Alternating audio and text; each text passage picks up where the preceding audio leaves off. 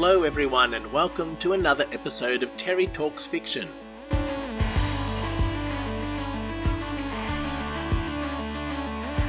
Today, we'll be reading the short story that premiered on the Terry Talks Fiction website and was emailed directly to subscribers on the email list in February of 2021. The story is called The Day the Numbers Went Away and follows Julie as she goes about her business on a rather important day for her, while slowly coming to terms with the fact that everything is not quite as it always has been before. If you like the story and would like to know a little bit more about the background as how I wrote it, what I was thinking at the time, and maybe some clues as to the twists and turns in the short story, then head over to terrytalksfiction.com and subscribe to the email newsletter and you'll get a link to the download of the book in EPUB or PDF format with those additional notes for context at the back. But for now, please sit back, get comfortable, and let me tell you a story. The Day the Numbers Went Away by Terence McManus. Julie woke with a jolt she lay for a moment, blinking and staring at the ceiling while she worked her tongue around her teeth. When she couldn't stand the noise any longer, she swatted at her phone, which was buzzing its way across her bedside table. With ease born of relentless routine, she cancelled the alarm without looking at the screen, and so she noticed nothing. She didn't notice anything as she showered and dressed for the day either. If she looked at her shampoo bottle at all, it was out of vacant eyed habit while she stretched her calves under the warm cascade of water. And without her glasses, the small print formula of whatever mix of chemicals, organic and otherwise, she was rubbing into her scalp every day would have been blurry at the best of times. Equally so for the dial on the toaster, which she never changed, and the buttons on the coffee maker, which had little beyond pictographs on it anyway. She sipped her freshly made coffee and nearly spattered across the room as the sour taste of lemon on her lips reacted with the creamy milk. She worked her tongue around her mouth again, trying to dislodge the flavour, and, setting the mug on the bench before her, she checked her watch. She frowned. She tapped the screen and then put it on the charger. She checked her phone for the time instead, and, after a moment of frowning uselessly at the screen, she put it back in her pocket. What was she doing again? She had to get going. They were voting on the sanctions today, and she needed to make her appointment before then. She emptied her mug into the sink, where it rattled against the dishes from the night before. Something niggled at the back of her mind, and she licked her lips again. Was there lemon in Alfredo sauce? But her mounting concern for the Islandians chased any other thoughts away as she gathered her things and got into her car and that was the first time she noticed something was distinctly wrong. She blinked, trying to focus her attention on the dashboard. There was supposed to be something. something there, something important. Something she'd looked at so many times she barely noticed it except now in its absence. What was it? Chewing her bottom lip, she turned the key and the engine rumbled to life. The radio, which she'd forgotten to turn off the night before, filled the car with sound. With communications taking at least 20 hours in each direction, Australian Space Agency spokesperson Dr. Amelia Caris cautioned against expecting immediate results. Even if the extrasolar test was a complete success, and we have no reason to believe it hasn't been, we still wouldn't expect to hear from the Alcubierre probe until at least Julie swapped stations as she backed out of her driveway, flicking between her presets without looking until she found a station with music. The car was pleasantly pulsing with synthetic bass by the time she reached the highway. Even with the beat, her car still rocked as a semi trailer flew past her while she was merging. She cursed and fought the urge to swing her wheel. In front of her, the truck swayed as it thundered past a rust spotted combi crawling along at a cyclist's pace. The semi blared its horn, its cargo listing dangerously to one side as it cut across the lanes. Julie could barely tear her eyes off the spectacle, She'd been tailgated more than enough times on the way to work, but this was ridiculous. By instinct, her eyes flicked to her car's dashboard as she wondered how fast the truck must be going. The sides of her brain felt fuzzy as she squinted. What was she looking for again? Another car horn blared, this time from behind her, and she tore her eyes back to the road to see the rear end of the same puttering combi about to kiss her front bumper. With a very uncool shriek, she reefed the wheel to the right, swerving into the next lane over. Her tyres squealed as they fought to keep their grip on the road, and Julie was shocked by the force of the movement as it threw her sideways in her seat. Just how fast was she going? She brought the car back under control and threw up a hand in apology to the cars behind her. Even with the rapidly increasing distance between them, she swore she could see the ancient combi's driver shaking his head at her as he puttered along. The remainder of the trip to the city outskirts passed in a blur of terror and panic. Beyond her own close calls, whether creeping behind ridiculously slow drivers or being passed at ludicrous speed by the others, there must have been a dozen cars pulled to the side of the road, with red faced drivers screaming at each other or staring in puzzlement between their phones and registration plates. Something ought to be done about this, she thought, as yet another emergency vehicle blared past her in the opposite direction, lights flashing. It was like every other driver on the road was going along at whatever speed they liked, with no regard for the road rules or their fellow motorists. She sniffed as she pulled into the car park beside the minister's office and prepared to exit her vehicle, deciding to omit her experience with the combi when she said as much to the first person who'd listen. A clock ticked quietly on the wall as she entered the minister's offices. Oh, Miss Emerson, we weren't expecting you this early, the receptionist said as his eyes flicked to the clock, and then returned to her with a vacant look. Julie frowned. Really? I'm sure we said. I mean, I set my alarm for. She trailed off as her mind filled with fuzz. She shook her head. Is the minister available? I'll check, the receptionist said through his smile, and reached for the desk phone. His hand hovered above the keys for a moment while he stared at it. Then he deliberately looked away and keyed the extension by rote habit. Mr. White, I have Julie Emerson from Ozcare here to see you. No, here in the office. Yes, you had an appointment booked at. this morning. All right. Yes. I'll tell her. The receptionist looked up at her with an apologetic smile as he recradled the phone.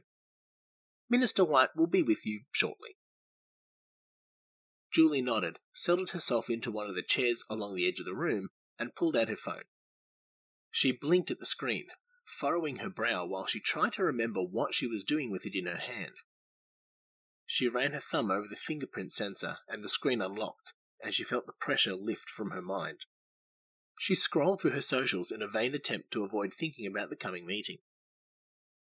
As she probably should have expected, her entire feed was swamped with ads for products she wasn't interested in, or at least wouldn't admit to being interested in, and speculation over the lack of updates about the Alcubierre probe, which she couldn't care less about.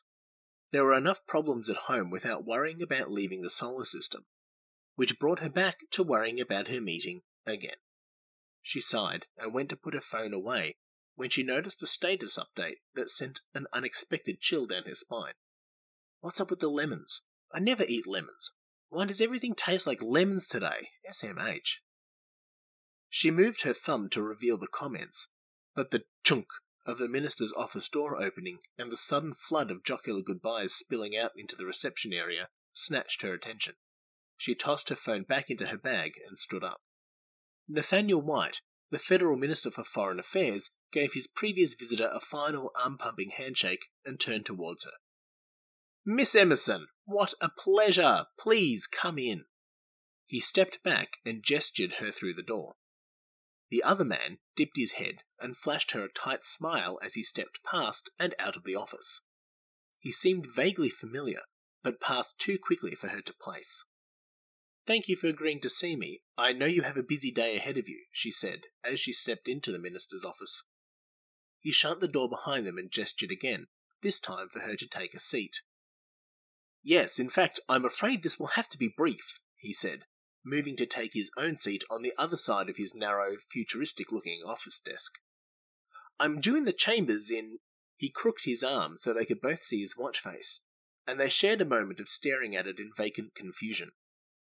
He blinked several times and lowered his hand to a half filled coffee mug on his desk, trying and failing to hide his sudden embarrassment over something by intimating that this had been his intention all along.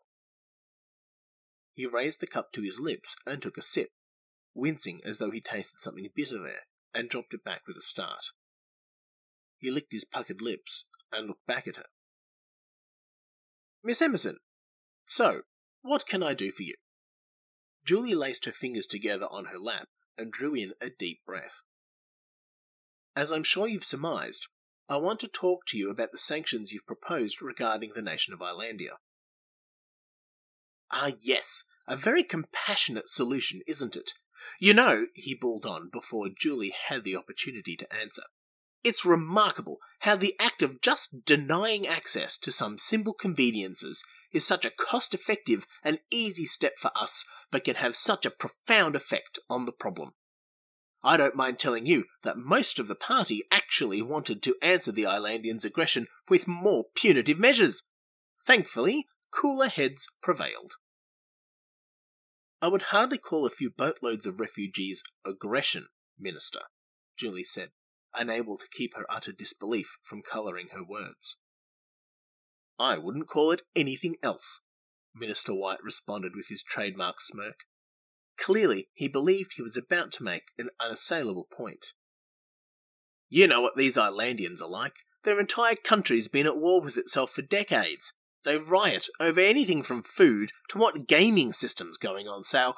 I mean, they still burn fossil fuels for God's sakes, when half their island is made up of premium silicates just begging to be converted into energy and carbon sinks. I'm sorry, but if the sheer distance between them and us isn't enough to keep them where they belong, then obviously we need to take more definite action to protect our. well, to protect our more civilized way of life from theirs. You know as well as I do, Julie countered, that enforcing a military embargo around Islandia will keep anyone from coming in with the expertise and equipment to help them transition to better ways of harnessing energy. And in any case, you can't hold individuals responsible for the decisions of their governments. If you'll recall, we were still burning fossil fuels ourselves not that long ago. These refugees are trying to escape their leader's refusal to change for the better. Their lives are already at risk. Of course, they don't have anything to lose by reaching out to us. We can't just withdraw our hand when they're begging for help. One thing you said was absolutely correct, the minister said, leaning back in his chair. They have nothing to lose, and we have nothing to gain by having them here, except more dependence on our already strained welfare systems. We're in a position to help, Julie said. We have a moral obligation to. No, the minister cut her off. I utterly reject the premise of that statement. We don't owe these people anything. They owe us the proof that they can function as part of our society, and frankly, I doubt they're capable of that before their little island sinks into the ocean. They can go somewhere else. There is nowhere else, Julie pressed. Her fingernails bit into the backs of her hands as she struggled to keep herself from slapping the smirk off the minister's face. Unaware, he shrugged at her, and if anything, his smirk widened. Well, that's their problem too. Julie made a deliberate effort to unlace her fingers, and she ran her hands down the front of her business skirt while she took a deep breath. Then I'm afraid, she said, her voice laced with warning, I must inform you that the Ozcare board called an emergency meeting yesterday, following your announcement of the proposed sanctions. Did they? As you know, Ozcare contributed she paused, feeling the shape of the word but unable to think of what she meant to say. Contributed significant funds to your party in the lead up to the last election. This clear breach of the core values towards humanitarian aid we were promised by the office means that we can no longer, in good conscience, continue to offer you our financial support. My goodness. Julie stopped, the minister's nonchalance taking some of the righteous wind out of her sails. You do understand what that means. The minister luxuriated in his smoke. I think we'll find some means to get by. Something in his posture, in the arrogant self assurance, combined with the nagging feeling she'd had in the back of her mind since she'd passed the minister's earlier visitor. Your previous meeting. That was a representative of the Olivine Energy Group, wasn't it? And Islandia's abundance of geoengineering resources in the face of a tightly controlled market would have nothing to do with your proposed sanctions, would it? Because no civilized government would dream of restricting access to climate remediation materials just for the sake of profit, would they? The minister continued to smirk at her in silence. Well, Julie said, standing, I suppose we're done here. I suppose we are. She nodded, more to herself than to the minister, and left the office in silence. Enjoy the rest of your day, the receptionist chirped as she stormed out. She didn't trust herself to respond. The street was eerily empty as she stepped outside, but she barely noticed. She moved quickly to her car and gently pulled the door shut before hitting the steering wheel over and over with the palm of her hands and swearing as loudly and creatively as possible. The utter nerve of the man! After all the handshakes and photo opportunities he'd manufactured around Ozcare's support as being the relatable, compassionate candidate, the lives of these people meant nothing to him. It wasn't even a matter of not understanding how crippling it would be to cut Islandia off from the help it so obviously needed when they were in the perfect position to offer. He simply didn't care.